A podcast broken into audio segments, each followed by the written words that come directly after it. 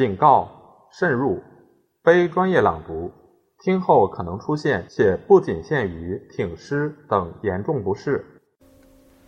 第三节，唐鲁政权的对立与纷争。上文说过，弘光朝廷覆亡，陆王屈膝降清，使南明帝系再次中断。唐藩朱玉建、鲁藩朱以海以远系宗室，先后被福建、浙东官绅将领拥戴继统。这是在消息不灵的混乱状态下出现的一国二主局面。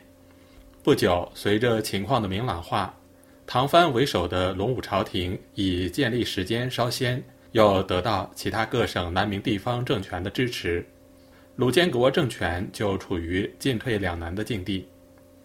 按道理说，退位归藩可以使南明政权至少在名义上实现统一。然而，朱以海黄袍加身容易，一旦退位，依旧过寓公生活。难免驽马恋战，何况拥立他的大臣也有的不愿意放弃自己定策之功，担心转入隆武朝廷将不受重视，唐鲁对峙的局面一直拖延不决。九月，隆武帝派遣兵科给事中刘忠藻为使者前往绍兴颁诏，宣布两家无分彼此，鲁监国委任的朝臣。可以到隆武朝廷中担任同等官职。对于是否承认隆武朝廷的正统地位，在鲁监国大臣中掀起了一场轩然大波。赞成开读诏书和反对开读的大约各占一半。大学士朱大典、都师钱素月、大将方国安认为，大敌当前而同姓先征，岂能成忠心之业？即权宜称皇太直以报命，未为不可。若我师渡浙江，向金陵，大号非闽人所能夺也。圣子神孙总为祖宗疆土，今隆武继正大统，自难改易。若我监国有可降心以相从，这说明他们的意见是赞成闽浙联合，接受隆武朝廷的正统地位。以免浙东独树一帜、孤立无援。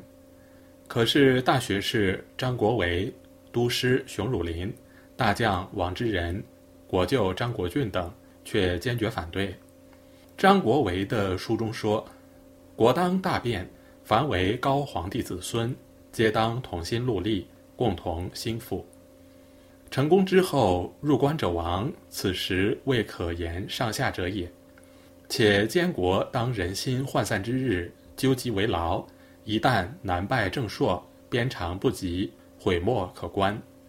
熊汝霖说：“主上原无立天下之意，唐藩亦无坐登大宝之理。有功者亡，定论不磨。若我兵能复杭城，便是中兴一半根脚。此时主上早正大号，已是有名。”较之闽中趁势拥戴，焉有闽越者？规矩更难道论。千秋万世，公道犹存。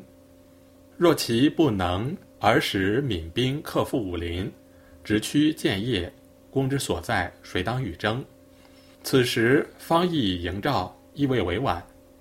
甚至还有人说出“平江数十万众，河南回歌相向”的话，不惜动武争夺地位。朱一海见朝臣中不少人主张尊奉隆武帝，愤愤不平，宣布退归藩位，于九月十三日返回台州。十月初一日，主张承认隆武朝廷为正统的大臣开读了诏书。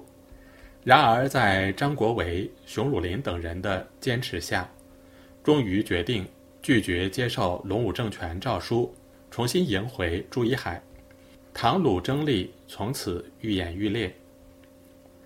一六四六年正月，隆武帝命都御史陆清源携带白银十万两前往浙东犒师，却被鲁监国部将杀害。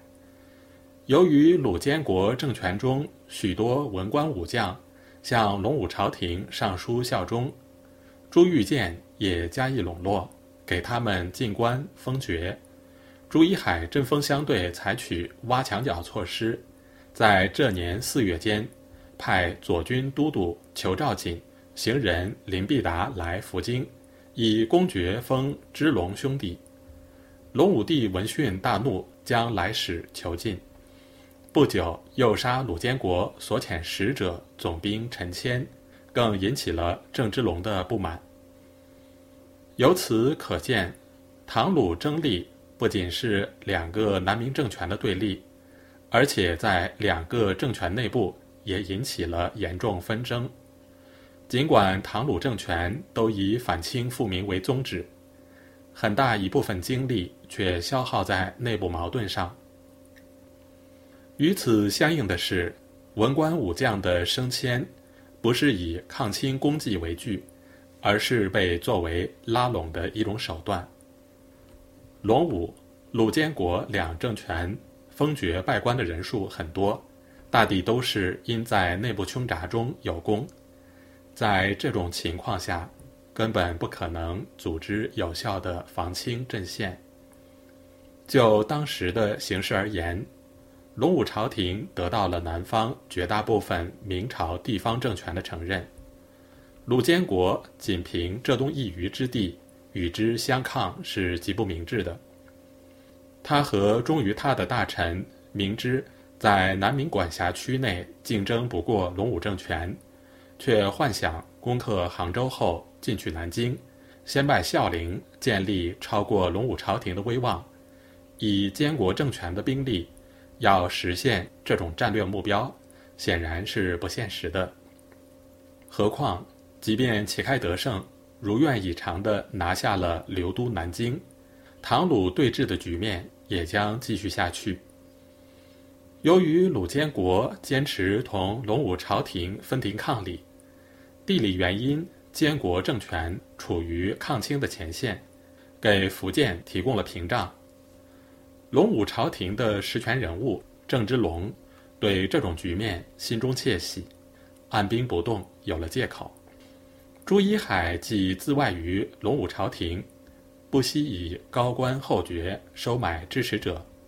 刘封所及，官职稳烂，时远近张奏，武臣则自称将军、都督，文臣自称都御史、侍郎，三品以下不计。而江湖有手之徒，假造福喜，贩誉官爵，眼握秋元，而云连师齐楚。保守妻子而云聚兵千万，礼部尚书吴中鸾上书请严加查核，募兵起义者则当问其策籍花名，原任职官者则当辨其敕书札付，但在当时情况下根本行不通。第四节，鲁监国政权的抗清活动。尽管鲁监国政权的建立。分散了抗清的力量，但是朱一海等人为了保有浙东，进而恢复失地，还是采取了一些积极措施。除了沿钱塘江布防外，方国安、王之仁等部曾渡江，配合当地义师收复富阳、榆钱。一六四五年八月间，一度进攻杭州，未能得手。这年九月。清闽浙总督张存仁奏报，叛贼方国安、王志仁从富阳渡江犯杭城，遣副将张杰、王定国督兵王角斩首四千级，余贼复盘踞富阳，又令定国往余杭防剿。至关头，遇贼对垒，我师奋勇掩杀，追至小岭二十余里，斩获无算，镇擒国安子誓言等。斩之。十一月，鲁监国晋封方国安为越国公，王之仁为新国公，并且筑坛拜方国安为大将，节制诸军。十二月十九日，朱一海亲自到钱塘江边西兴犒军，每名士兵赏银二钱，泽县过江攻取杭城。二十四日，方国安、马士英、王之仁。派总兵三员，领兵两万多名，于五谷从朱桥、范村、六合塔三处过江。直至张家山、五云山、八盘岭等处，迫近杭州府城。清总督张存仁与梅勒张经、朱马剌、季喜哈、何托、总兵田雄、张杰等分兵三路迎击，明军大败，被俘的副将有十一人，参将、游击、都司、守备四十八人。这次渡江攻杭战役失败后，鲁监国政权的将领壮志顿消，基本上转为划江扼险的守势。查济佐上鲁监国书中说：“自十二月二十四日之后，我兵一挫，鲁交一城，乃诸镇养尊，将心万不足恃。而私斗者互见，无所为兵律也。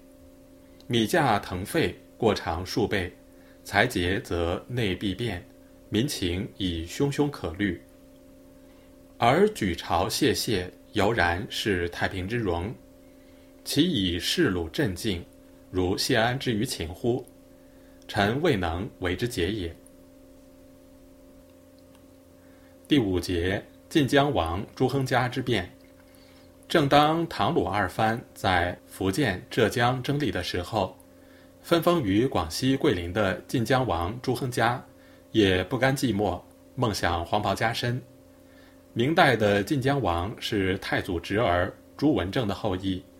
在宗室诸王当中，谱系最远。按宗法观念，他根本不具备继统的资格。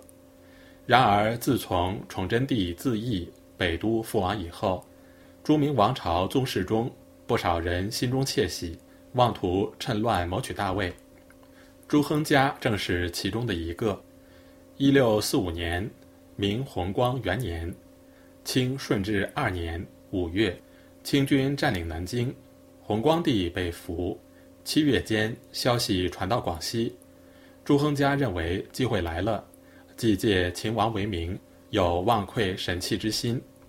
他对左右亲信孙金鼎等人说：“方今天下无主，余祖项羽分封之日，以越西燕帐，不愿就封。马皇后为之始行，于是以东宫一位赐之。”目今东宫无人，余不俨然东宫乎？太子监国自是祖宗承献，有何不可？广西总兵杨国威、桂林府推官顾毅等人也想以拥立为功，三张劝进，推波助澜。八月初三日，朱亨嘉居然身穿黄袍，南面而坐，自称监国。纪年用洪武二百八十七年。改广西省会桂林为西京，杨国威被委任为大将军，封兴业伯；孙金鼎为东阁大学士，顾毅为吏科给事中，广西布政使关守坚、提学道、于昭相等在桂林的官僚都参与拥戴。为了扩大影响，争取多方支持，朱亨嘉还派使者前往湖南、贵州等地。颁诏授官，袭调柳州、庆远、左江、右江四十五洞土狼标勇，以增加自身兵力。当时广西巡抚曲世嗣巡按郑丰正在梧州得到晋藩建魏的消息，立即袭令司恩参将陈邦富保持戒备，又以巡抚应文通知土司郎兵不得听从晋江王调令。朱亨嘉深知广西巡抚的态度直接关系到自己事业的成败，企图加以笼络。他先派顾毅为使者携带诏令，任命瞿世嗣为刑部尚书，遭到瞿世嗣的严词拒绝。八月十二日，朱亨嘉亲自统兵来到梧州，把瞿世嗣拘捕。十九日押回桂林，软禁于晋江王府，不久移居刘仙岩。晋藩的自立同当时的两广高级官员态度尤以有关。隆武帝在福建继位后，颁诏南明管辖区，两广、贵州等地的官员并没有立即表态，即举行开诏宣读仪式和上书祝贺。两广总督丁魁楚心怀观望，有的史籍说他同朱亨嘉有秘密联系，对牟利活动故意采取放纵态度。巡抚瞿世嗣在弘光朝廷覆亡后，本来打算奉贵藩安仁王朱由榔为帝，在接到福州颁发的龙武监国和继位诏书以后，他认为唐王只是太祖的后裔，世系太远，没有及时上书表态，被朱亨嘉拘留之后。他才秘密派遣家人携带奏书，祝贺朱玉建继位，并且报告朱亨嘉建位及其必败之事，请求朝廷派遣军队平定叛乱。朱亨嘉自立后，感到广西地方狭小，兵马钱粮渐渐有限，难以为守，立志要下广东，先到肇庆会同两广商议而行，以观天下形势。以为保守之资，他命杨国威留守桂林，自己带领兵马由水路出平越、梧州，以参赞严天凤、范有贤为将军，充当左右前锋。不料两广总督丁魁楚已获悉龙武继位后，除了浙江的监国鲁王以外，江南明朝各地政权都表示拥戴，而且龙武帝已给他加衔为大学士。因此，他认为这是自己建功立业的天赐良机，立即派出精兵数千名，进至广西梧州，同时差官乘船由小路而来，船头打着“恭迎瑞驾”的牌子，借以麻痹朱亨嘉。八月二十二日半夜，丁魁楚兵在梧州突然发起进攻，朱亨嘉拼凑的兵马被打得落花流水，自己狼狈不堪地由武屯所。永安、荔浦逃回桂林。大学士孙金鼎原是个不耻于世类的充军罪犯，凭借晋江王的宠信，同思恩参将陈邦富打得火热，结为儿女亲家。亨家兵败以后，孙金鼎逃往陈邦富处避难，陈邦富翻脸无情，将他处死，把石灰淹了，解到两广时任明白，立了一功。这件事在屈大军安龙驿史中记载的比较详细。孙金鼎逃到陈邦富处躲避，邦富密语参话胡职公等曰：“晋江无谋，动辄败扭，我等若少一为，祸不旋踵矣。幸金鼎自来送死，趁此秦路以邀大功，何愁不富贵耶？”合计已定，于是醉而投之水，仍取其尸，擦灰包扎。即传谕各纲，亦剿逆其志，解功至梧州。广都丁魁楚大喜，续以首功，官征蛮将军，携东师前赴桂林。九月初五日，丁魁楚亲自来到梧州，命参将陈邦富、赵谦嗣、严尊告、都司马吉祥等统兵向桂林进发。杨国威同他部下的旗鼓，相当于传令官。交联本来就有矛盾，瞿世嗣暗中联络交联反正，夜间用绳索把陈部将士坠上城墙，一举擒获杨国威、顾义等。二十五日攻晋江王邸，朱亨嘉被活捉。十月下旬，朱亨嘉和同谋文武官员被押解到广东肇庆。一六四六年隆武二年二月。丁魁楚派马吉祥把朱亨嘉等人押抵福建，隆武帝命锦衣卫王之臣用心防护，无得疏虞，仍敕刑部侍郎马思礼安置禁术，还要着意妥当。所刻禁案作速颁行，再闽亲郡各王，并令具意来奏，以服天下万世之心，不可草率，亦不许迟误。同年四月。安置禁术人于连江，敕奉新王严加前述，不许另见一人投出一字。寻命长锦衣卫士王之臣亦杀之，拖延报即死。录杨国威、顾义、史其文等于是。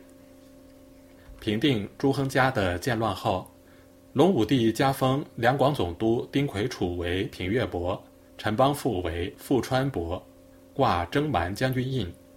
在给丁魁楚的告敕中说：“卿有文剿拥戴之大志，又有训平逆寇之巨计。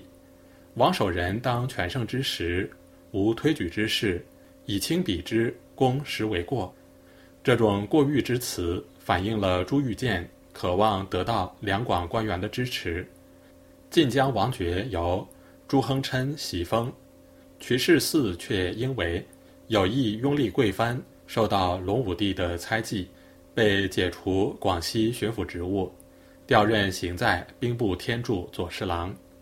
广西巡抚一职由晏日署接替。晋藩之变。固然暴露了朱亨家觊觎大位的野心，隆武帝为稳定自己的地位而表现出来的私心自用也是很明显的。丁魁楚、陈邦富仅因为投机有功，就加升伯爵，掌握了两广地区的实权。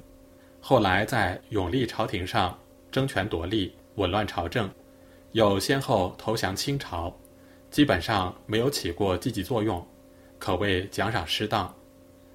真正忠于明朝的瞿世嗣，却因有意拥立贵藩而遭到排挤。《斯文大纪》卷六记载，直到隆武二年五月，即朱亨家之乱平息半年以后，广西桂林府、泉州等州，进贡监国登记表间四十六通，上虽嫌其迟，然亦念陆远祖制也。这自然是表面文章。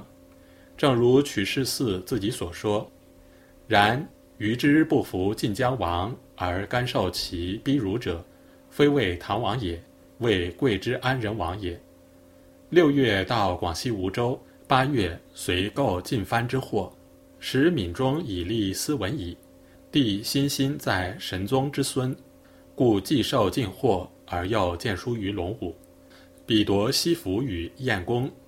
遂坚毅不负左书之命，瞿世嗣卸任后拒不复闽就任，在广西梧州、广东肇庆一带流连赋闲。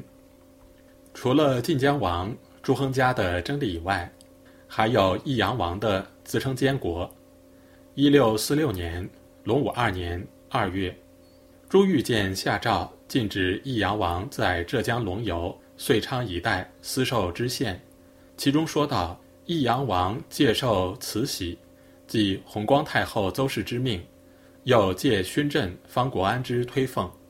近日表奏虽来，公然用监国之宝，不知此宝受自何人。”兵部郎中王期生在太湖奉楚藩宗室，朱胜征称通城王行大将军事，居然帝制派饷卖带，强夺民女。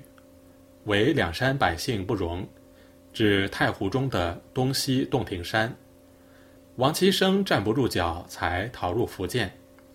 在南明历史上，这类事件多次发生。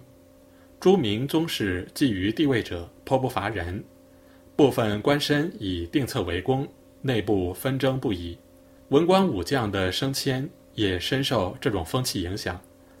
弘光、隆武。鲁监国等小朝廷，以及妄图自立的某些宗室一脉相传，往往以高官显爵酬谢拥戴者，在民族危机日益深重的情况下，绝路不用于劝讲抗清有功官员，而以是否效忠于己为依据，南明之不敬与此颇有关系。